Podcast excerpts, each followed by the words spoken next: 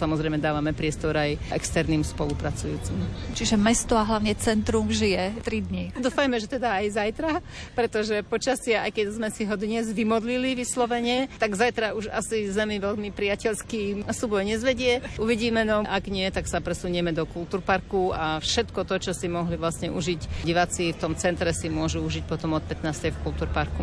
A je to zvláštne, celé leto nekvapla kvapka. A teraz zrazu Košice žijú kultúrou a je to tu tak bohato polievané. Stretla som bývalú kolegyňu dnes, ktorá povedala, že my za každým prinesieme dážď, že my si to ešte odkrutíme ako keby a za nami už potom príde ako ten dážď. Ale na druhú stranu sme radi, že prinášame Košiciam ten dážď, lebo áno, je tu sucho. Vy ste spomínali tie výtvarné rôzne aktivity. Čo konkrétne sa tu robilo? Rozdielala by som to do troch kategórií. Jednak sme tu mali umelkyňu Janku Papaj, ktorá robí puring. To je vlastne také liatie akrylových farieb. Je to taká interaktívna forma, pretože tam sa mohli zapojiť vlastne okolo idúci do vytvárania tohto diela. Potom je ten art ring, kde dvaja umelci majú časové hraniče, majú niečo namaľovať. A potom je vlastne ten Montmartre. To sa prihlasili individuálni umelci, mali na to čas celý august a oni vlastne od nás dostali aj materiálne pomôcky a mali zadanú tému, na ktorú mali maľovať 3 dni. A tie ich diela sú niekde tu na ulici alebo budú?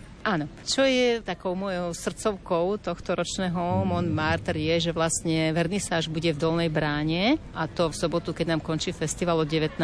hodine. Jednak je to jedinečný priestor, na novo zrekonštruovaný a jednak je tam prvá výstava od toho zrekonštruovaného. Takže myslím si, že má to takú pridanú hodnotu aj pre tých umelcov, ktorí sa prihlásili, že ich diela budú vystavené v priestore, kde naozaj prídu návštevníci z celého sveta sa pozrieť.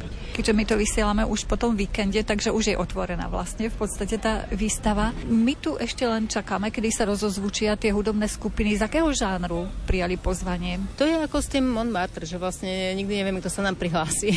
Ale každým rokom vlastne sme tu mali naozaj, že zo všetkého druhu, či už to bola vážna hudba, či už to bol folk, či už to bol rock, naozaj si účastníci prídu na svoje. Keď sa prejdú po tej hlavnej, myslím, že z každého žánru si tu nájdu to svoje. Čo je vlastne takou hlavnou pointou toho podujatia Use the City? Použiť mesto. Kedy si to bolo poňaté trošku inak, pretože ten rozpočet bol trošku väčší, kým sme boli Európske hlavné mesto kultúry a mali sme možnosť si tu pozývať aj zahraničných umelcov. My sme im poskytli mesto na to, aby oni mohli svoje umenie zakomponovať, by som povedala, do toho mesta, použiť nejakú časť, nejakú budovu, nejaký priestor a tamto svoje umenie zrealizovať. Teraz už je to trošičku obmedzené, takže tou myšlienkou teraz je tak paradoxne to, že my sme chceli a doteraz to robíme, že prinášame tú kultúru do tých sídlic, do tých okrajových častí, tak to, čo sa cez rok tvorí v tých mestských častiach, tak raz za rok počas troch dní vlastne prinesieme opäť do centra mesta, aby sme ukázali Košičanom, že toto všetko majú možnosť počas roka vidieť na sídliskách.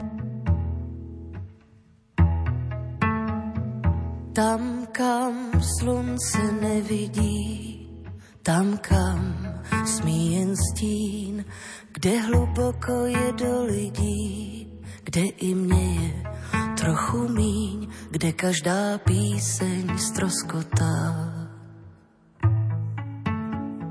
V půlce sloky jen tam obsah života. Neměří se roky,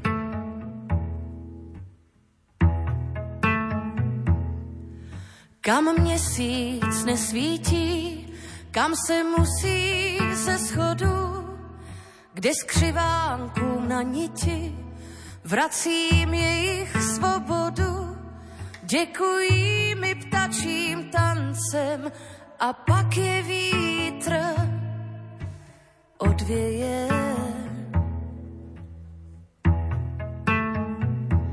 A když sčítám jejich šance, vychází mi naděje.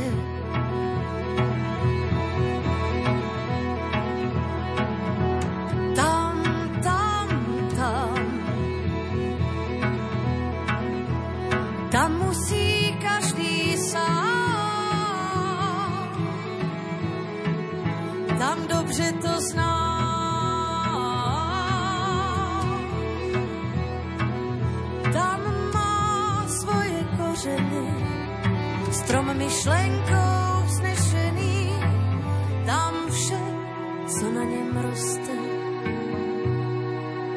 je pokorné a prosté.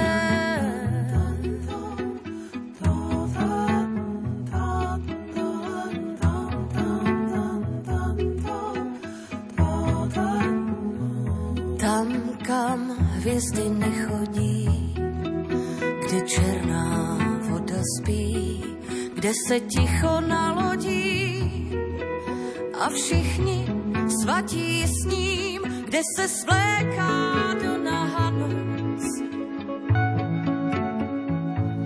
a všechno v ní.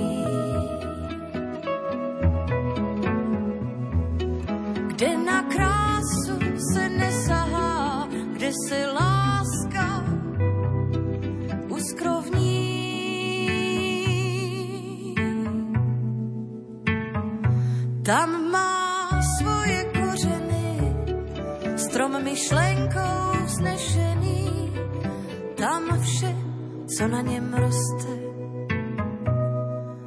je pokorné a prosté.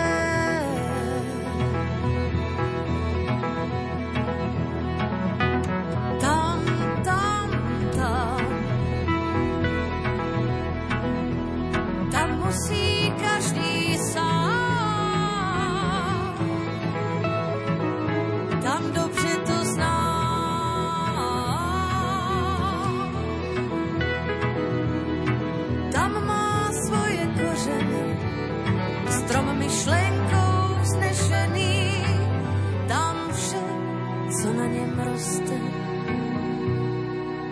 je pokorné a prosté.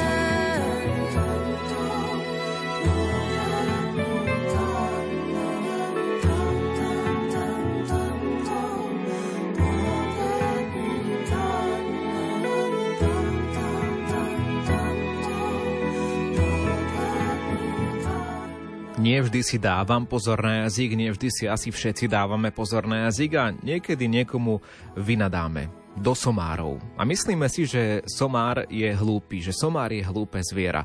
Ale je to naozaj tak? Patrí somár medzi najhlúpejšie zvieratá? Vo veľmi kratučkom príbehu o tom uvažuje aj Miroslav Saniga vo svojej knihe Príroda z každého rožka troška.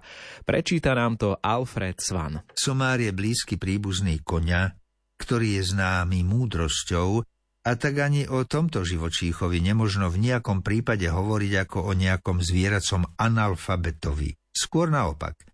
Je to mimoriadne učenlivé zviera, ktoré dobre pozná svojho gazdu, prostredie, kde žije, ba dokáže sa priučiť aj všelijakým panským manierom. Písal som jej listy do mora.